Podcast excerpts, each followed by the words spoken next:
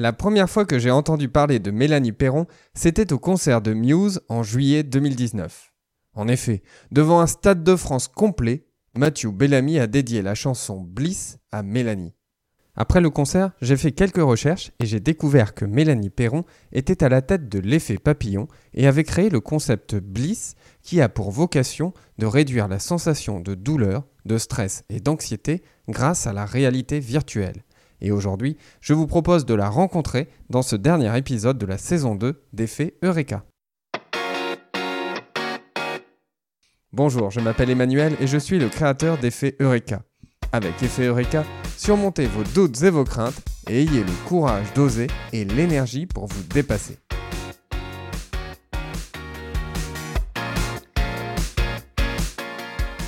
Des maths Mélanie, Monara. Monara Math, Emmanuel. Alors, si j'essaie de te saluer en breton, c'est euh, qu'avant de créer euh, l'effet papillon, tu étais documentaliste spécialisé en langue bretonne. Peux-tu nous parler de ce qui t'a euh, amené à faire de la langue bretonne ton métier? Eh bien, en fait, moi, j'ai comme beaucoup de personnes, j'ai des origines bretonnes et mon grand-père était un bretonnant de naissance et il a fait partie de tous ces Bretons à qui on empêchait de parler breton et de cracher par terre. C'était comme ça qu'on faisait. Et, et moi, j'ai eu envie à l'âge de 20 ans d'apprendre d'apprendre la langue en fait de, de, de ma famille, d'une partie de ma famille. Et donc, j'ai fait une formation intensive de 35 heures par semaine pendant six mois pour apprendre le breton. D'accord. Et avant tes 20 ans, tu ne parlais pas du tout breton? Non, pas du tout, non. Mm. D'accord, c'est impressionnant parce que c'est vrai que souvent on a l'idée que pour apprendre une langue, plus on commence tôt, mieux c'est. Et en fait, euh, finalement, il est possible d'apprendre une langue. Je pense qu'il est possible d'apprendre à tout âge. Après, euh, c'est c'est du travail, quoi. Tout tout tout ce qu'on apprend, c'est Moi, j'avais déjà fait de l'anglais, de l'espagnol et de l'italien, donc j'aime les langues. Mais c'est vrai que le breton, c'est pas pas ce qu'il y a de plus facile. En 2011, tu décides de quitter ton métier de documentaliste pour créer l'effet papillon. Euh, quelle est la mission de l'effet papillon? Alors la mission de l'effet papillon, c'est de proposer des accompagnements non médicamenteux à travers des parcours santé adaptés pour améliorer la qualité de vie de tous les publics qu'on accompagne. Donc ça veut dire que dans l'effet papillon, il y a plusieurs pôles. Il y a un pôle d'action culturelle où on fait venir des musiciens, des artistes professionnels dans les chambres des patients, en cancérologie, en soins palliatifs, en soins de suite et en adaptation, mais ça peut être aussi dans les EHPAD. On organise aussi ce qu'on appelle des soins de support. Donc ça peut être de l'art thérapie, de la sophrologie, de la musicothérapie pour tout type de public. On a aussi un pôle de recherche où on évalue tous nos accompagnements non médicamenteux sur la qualité de vie et sur la consommation médicamenteuse. Alors là, c'est plutôt pour des personnes malades.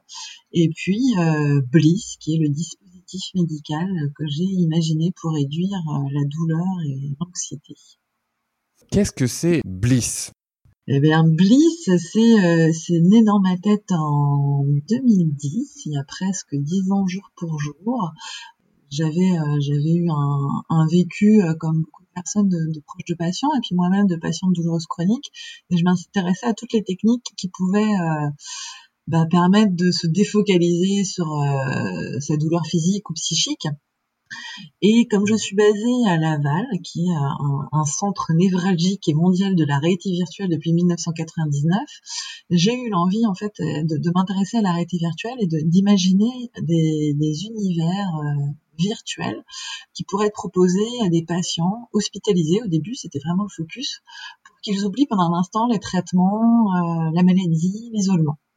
Bliss c'est né comme ça en 2010 et puis on a eu un premier prototype en 2011 avec les écoles d'ingénieurs de Laval avec qui j'ai travaillé, les IEA et l'ESCA.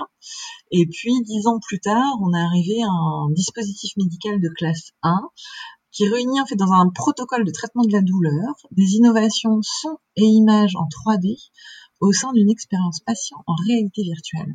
Ça veut dire que dans Bliss, en fait, on a des sons euh, binauraux, des sons naturels qu'on utilise aussi avec de la musique spécifique qui a été euh, créée spécifiquement pour Bliss et des images, en fait, imaginaires qui vous permettent de vraiment lâcher prise et d'être dans un autre monde, en fait.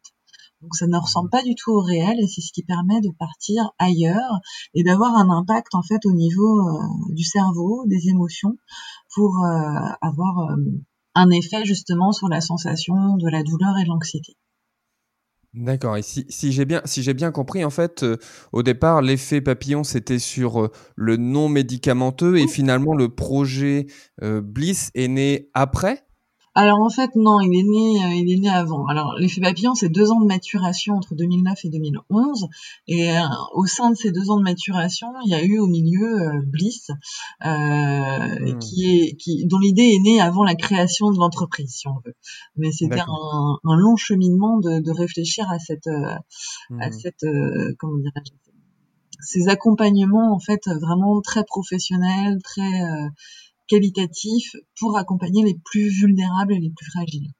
Ce qui m'impressionne, c'est que tu n'étais pas euh, spécialisé euh, euh, en médecine, tu n'étais pas spécialisé dans la technologie. Mhm. Alors, par où tu as commencé à partir du moment où tu as eu cette idée de dire, voilà, j'ai cette idée-là, comment je vais la mettre en œuvre? Comment tu t'y es pris?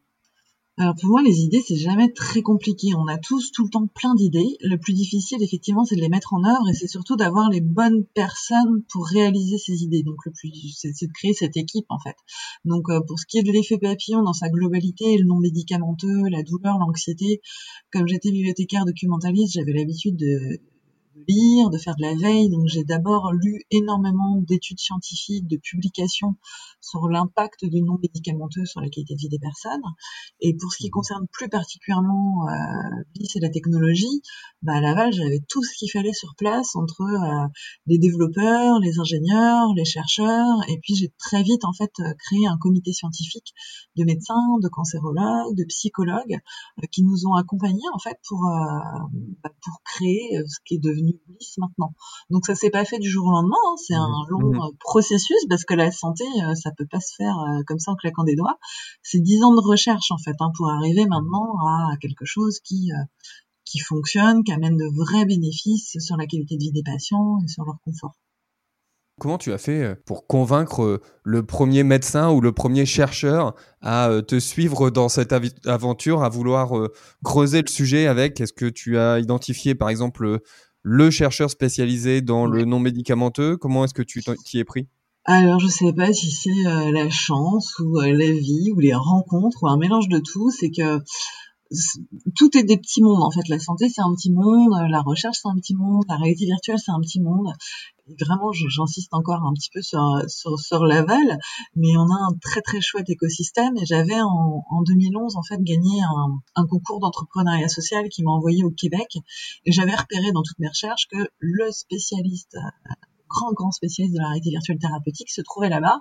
C'était un cyberpsychologue et je l'ai rencontré dès 2011 en fait. Et dès 2011, je lui ai dit ce sur quoi on était en train de travailler, le premier prototype qu'on avait fait.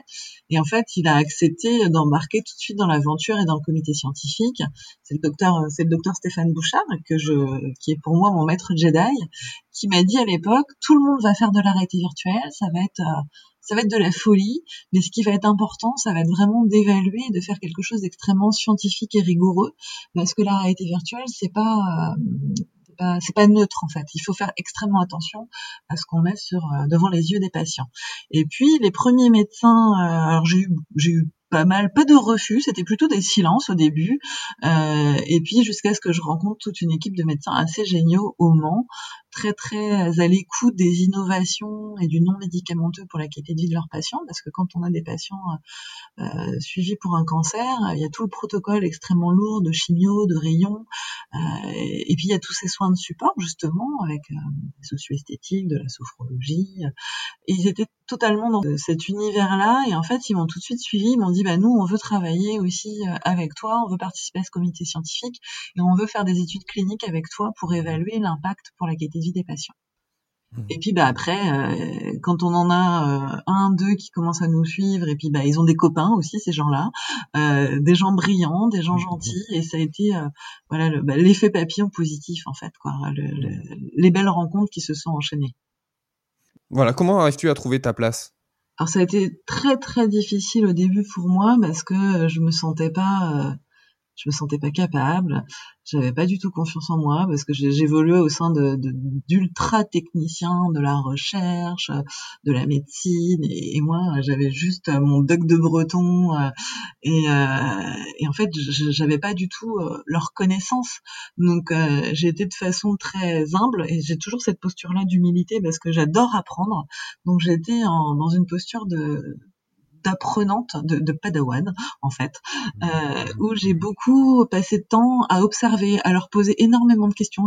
J'ai aucune peur de poser des questions et même des fois de poser des questions qui ont l'air euh, qui ont l'air un peu euh, naïves. Et je me suis imprégnée. Donc euh, que ce soit dans le médical où j'ai demandé à faire des stages d'immersion. Donc, je suis restée plusieurs jours à passer du temps avec les médecins en consultation, avec les radiothérapeutes, avec les physiciens et avec les ingénieurs. Voilà, je me suis immergée aussi pour comprendre comment est-ce qu'ils travaillaient, comment ça fonctionnait. Et puis, comme moi, je ne savais pas, j'avais pas toutes les connaissances, du coup, j'avais pas de limite dans mes envies. Donc, euh, j'avais pas de barrière parce que généralement, quand on maîtrise un sujet, on se dit ah non mais ça je sais, du coup c'est trop compliqué. Et moi, comme je je, savais pas, euh, je me disais bah, je suis sûre qu'on peut y arriver. Et en fait, on a réussi à lever beaucoup de barrières parce qu'il y a toujours moyen de l'élever d'ailleurs. Et, c'est un mélange d'immersion, de grande curiosité et de beaucoup aussi d'apprentissage à travers bah, au contact de, toutes ces personnes et puis à travers toutes les publications que j'ai lues. Je me suis immergée dans leur monde respectif ce que tu me racontes en fait me fait penser à, une personne que j'ai interviewée il y a quelques semaines qui s'appelle Svenia Busson mmh et euh, qui en fait fait euh, des Head Tech Tours régulièrement, c'est-à-dire qu'elle va visiter les différentes écoles dans le monde pour découvrir les innovations pédagogiques. Et euh, en fait, euh, dans Eureka, on parle beaucoup du syndrome de l'imposteur, de justement de ne pas se savoir capable, de se dire euh, on va me démasquer, etc. Et je lui ai posé la question parce que elle n'était pas au départ spécialiste de ce sujet-là. Et en fait, elle m'a dit quelque chose qui, qui, qui je trouve, résonne avec ce que tu évoquais, qui est que, en fait, l'important, c'était la posture qu'elle avait, en fait. Elle n'avait pas une posture d'expert, mais elle, elle utilisait le mot d'exploratrice, en fait, où euh, finalement, cette approche-là, en se disant, bah non, c'est pas moi l'expert, moi, je suis là pour découvrir et pour apprendre. finalement permettait de changer son état d'esprit et de dépasser cette crainte qui parfois nous fait euh, nous fige, voilà oui, effectivement, et c'est c'est vrai que hum, est-ce que est-ce que tu aurais encore un, conseil pour euh, les personnes qui, euh, par exemple, ont une idée en tête ou un projet et se disent euh, oui, mais mais je vais pas y arriver, j'ose pas, et pour pour les aider à, à, franchir le pas? Ah, ou alors, à quel moment est-ce qu'il faut franchir le pas et à quel moment il faut dire non, attends, je dois encore réfléchir parce que avant de quitter mon, mon boulot, je dois, je dois m'assurer de plusieurs choses. Ouais, alors alors je sais pas, mais moi mon parcours, ma vie fait que je pense qu'il faut y aller parce que la vie elle est courte. On peut jamais savoir ce qui va marcher, pas marcher, mais dans tout en fait. Hein, chaque pas dehors, ça peut être un pas dans l'inconnu. Et euh, moi, je pense que s'il y a quelque chose qui nous tient extrêmement à cœur, peut-être qu'avant de lâcher son boulot comme ça du jour au lendemain, bah déjà aller rencontrer des gens euh, dans ces secteurs-là, leur poser des questions, ne pas avoir peur de parler de son projet, parce que des fois, il y a des, des porteurs de projets qui disent non, mon projet est tellement génial qu'il faut que je le dise à personne parce qu'on va me piquer l'idée. Moi, je crois qu'au contraire, faut en parler au plus grand nombre de personnes, parce que c'est comme ça qu'on fait des bonnes rencontres, et puis que ça challenge aussi euh, nos idées, euh, que ça nous fait y réfléchir. Mais je pense que si c'est euh, quelque chose qui nous porte tellement qu'on a, qu'on pense qu'à ça, faut se donner les moyens d'essayer. En tout cas, au pire, ça marche pas. Mais si ça marche mmh. pas, on aura en tout cas appris euh, et ça, c'est ultra riche. Moi, je pense que la vie, elle est faite pour euh, apprendre euh, des rencontres, de ses échecs, de ses réussites, mais, il faut y aller, quoi. Enfin, faut pas se mettre en danger, évidemment, hein, mais, il, faut, essayer. C'est pareil, ce que, ce, que tu, ce que tu me dis me fait penser à, je ne sais pas si tu connais le, le growth mindset. Euh, de, Carol Dweck, où en fait euh, il y a euh, deux types d'état d'esprit. Il y a l'état d'esprit fixe qui dit bah voilà on a une intelligence et puis on peut faire voilà on est limité dans notre dans notre capacité d'apprendre à nous adapter. par exemple si je veux apprendre le piano demain, je me dis bah non c'est pas possible, j'ai pas de musicien dans ma famille, j'ai pas ci, j'ai pas ça, j'ai jamais eu de solfège. Et puis il y a l'état d'esprit de développement qui dit bah non moi je suis capable de tout apprendre si j'y mets, pas, pas, pas, naturellement, mais si j'y mets l'énergie et suffisamment de temps, je suis capable de progresser et d'apprendre. Et justement, cette chercheuse qui travaille sur ce, ce, sujet bah, évoque l'importance de, de, se, de développer dès le plus jeune âge le, cet état d'esprit de développement parce que finalement on est dans un monde qui évolue très vite et notre capacité à apprendre et à nous adapter est de plus en plus cruciale. Bien sûr. et ça, ça me ça m'amène à ma question suivante qui est j'ai vu qu'avec l'effet papillon et avec Bliss, vous organisiez des ateliers auprès des jeunes sur mmh le prendre soin, la confiance en soi, l'estime de soi. Est-ce que tu peux nous en parler un petit peu? Oui, alors ça c'est vrai que ça fait partie des, très chouettes euh, très chouettes projets qu'on mène depuis plusieurs années. Euh, L'effet papillon, c'est d'abord créé euh, auprès de public très malade dans le cancer et, et en fait au fur et à mesure on a on a été repéré par euh, d'autres associations dans l'insertion, dans la jeunesse, et j'ai été contactée en fait par une association qui m'a dit, bah voilà, on a des jeunes, ils sont pas malades, euh, mais ils peuvent des fois avoir des gros problèmes de confiance en soi, d'estime d'eux, euh, des problèmes de de dépression, de scarification. Ils vont pas si bien que ça et on aimerait beaucoup travailler avec vous. Donc on s'est on s'est posé avec les éduques, avec les animes et on a commencé à réfléchir à des ateliers. Donc on a fait plusieurs types d'ateliers avec les jeunes et c'était à chaque fois extraordinaire, que ce soit de la socio-esthétique où on leur apprenait à faire des massages, à se faire des masques, des gommages, voir quelle couleur pouvait leur aller le mieux pour préparer un entretien, pour être pour être au, mieux eux-mêmes en fait, de faire de l'art thérapie, de faire de la sophrologie aussi, et ça a été vraiment super impactant. On a aussi fait découvrir Bliss parce qu'il y a plein de jeunes qui sont euh, mal et qui n'arrivent pas à se détendre et pour lesquels la, sophro ou l'hypnose ou la méditation ou le yoga c'est franchement euh, ils se disent qu'ils y arriveront jamais et l'avantage avec, euh, avec un dispositif comme Bliss c'est que voilà on, on se met le casque et puis on se laisse aller et puis ils relancent, ils, ressentent en fait un, lâcher prise euh, au niveau de la détente mentale et physique et ils voient qu'ils sont capables et en fait ça leur donne des outils. L'idée nous c'est de leur faire découvrir plein d'outils différents pour que demain ils aient euh, la possibilité d'avoir euh, cette autonomie et ce, cette possibilité d'aller chercher ces techniques, ne pas euh, attendre d'être très très mal pour se dire bah tiens comment est-ce que je pourrais prendre soin de moi? Donc euh, nous on leur fait découvrir plein plein d'outils différents et on leur dit voilà euh, il y a plein de choses qui sont possibles de faire et, et prenez soin de vous le plus tôt possible parce que parce que c'est important. Donc ça c'est des super chouettes moments. on est très fiers d'avoir ces projets là. Moi, je, je suis euh, professeur des écoles. Euh, est-ce que tu euh, pourrais me donner un conseil à mettre en œuvre auprès des élèves pour justement essayer de développer ce prendre soin, cette confiance mmh. et cette estime? Est-ce que tu as un petit outil que tu pourrais partager, que je pourrais mettre en œuvre simplement dans la classe? Bah simplement, je pense que des fois, rien que prendre quelques minutes en fait pour se poser et puis se faire euh, se concentrer sur sa respiration en fait. On lâche les portables, on lâche l'agitation, on se pose, on ferme les yeux et puis on fait cinq minutes de euh, on respire, on se concentre sur son souffle et, et, et, et c'est tout bête, hein, mais en fait, on sait plus respirer. Il y a que les bébés qui savent respirer. Euh, nous, on est tout le temps dans des respirations euh, hyper euh, rapides, qui sont euh, soit tout en haut, soit bloquées. Mais, mais ça, je pense que rien que de respirer, ça peut être sympa. Et puis aussi, des fois, prendre le temps pour se mettre en cercle, se poser et parler. En fait, choisir un sujet, mais parler. On est dans une société où il y a de plus en plus d'outils de communication, mais en fait, il y a très peu de gens qui communiquent vraiment. En fait, les gens sont, sont, globalement assez seuls et les enfants aussi, euh, parce que tout le monde cavale partout, on travaille énormément et, euh, et on n'est pas assez dans le lycée maintenant. Et je pense que voilà, entre la respiration et trouver des moments pour se poser et parler, ça peut être. Pour euh, terminer cette interview, euh, j'aimerais revenir sur la personne qui nous a fait nous rencontrer. Ouais. Euh, il s'agit du chanteur de Muse, Matthew Bellamy.